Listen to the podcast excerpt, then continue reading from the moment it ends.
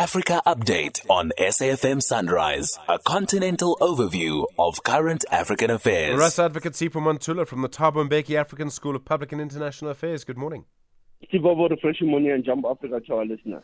You're looking, of course, at Senegal, where the Senegalese presidential coalition accusing the opposition of destabilizing the country. What happened?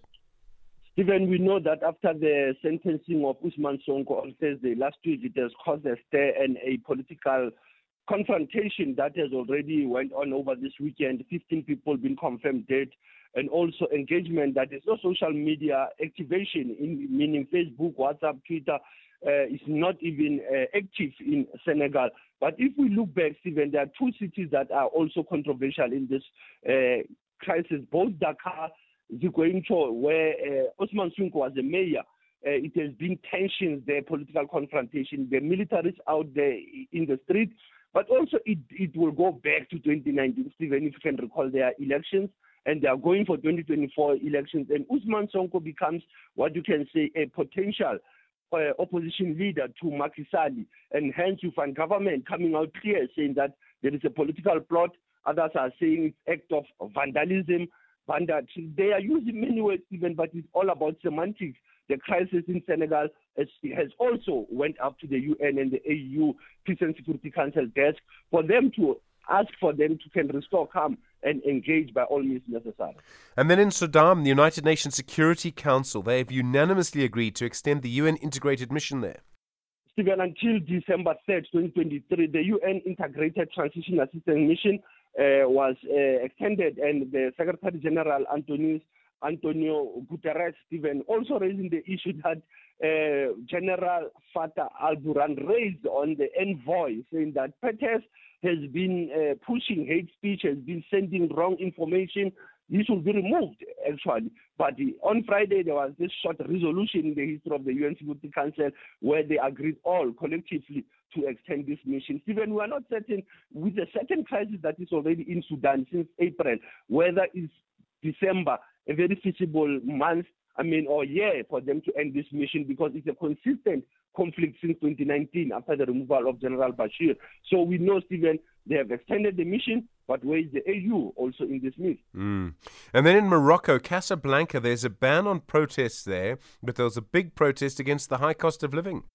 Stephen, there was a big, there was a big march yesterday actually in uh, western part of Morocco, Casablanca, moving from Rabat, and this is coming from the trade unions, uh, the left wing, Confederación Democrático do Trabalho. This is a group that has been contesting, Stephen, on the high level of prices on food, uh, uh, fuel, electricity, all these things that they've been complaining, saying that since April and February, uh, the issues of inflation has gone up in terms of food products. So yesterday there was a big march in Casablanca, in Morocco. Very strange to hear Morocco going on strike. But Stephen, it has happened because this is a trade union uh, on the um, challenging government on the social agreement. So you have failed us with these current challenges that you are facing in the western part of Morocco, Casablanca. And then in Guinea-Bissau, there was that uh, legislative elections yesterday. How did it go? Stephen, we are expecting the results by tomorrow, but remember it's almost a year without parliament in Guinea-Bissau uh, when there was an attempted coup.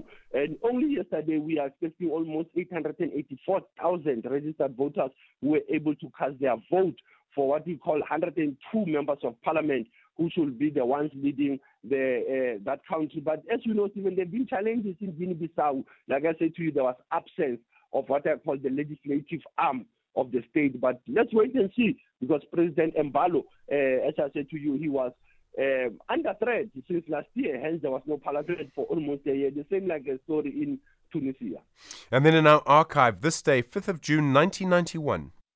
A very important day in our historical calendar on uh, this Youth Month and also Soweto Month, uh, the abolition of racially based land measures act by the then apartheid government under the late F W de Klerk, Stephen. This was important in the sense that it was raising the issues of land.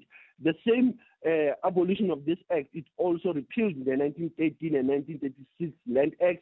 It also talked about acquisition of land in terms of abolition the issue of uh, race, membership, specific groups. It was a very important one, which also had a, a, co- a commission, also uh, also known as the Advisory Commission on Land Allocation. An important calendar in our history, Stephen, as we are looking uh, on this Youth Month. Asante sana as you are leading the conversation. S A F M, Station of the Year. Rights Advocate Sipo Mantula, thank you. Back tomorrow, more news from our continent through the day here on S A F M.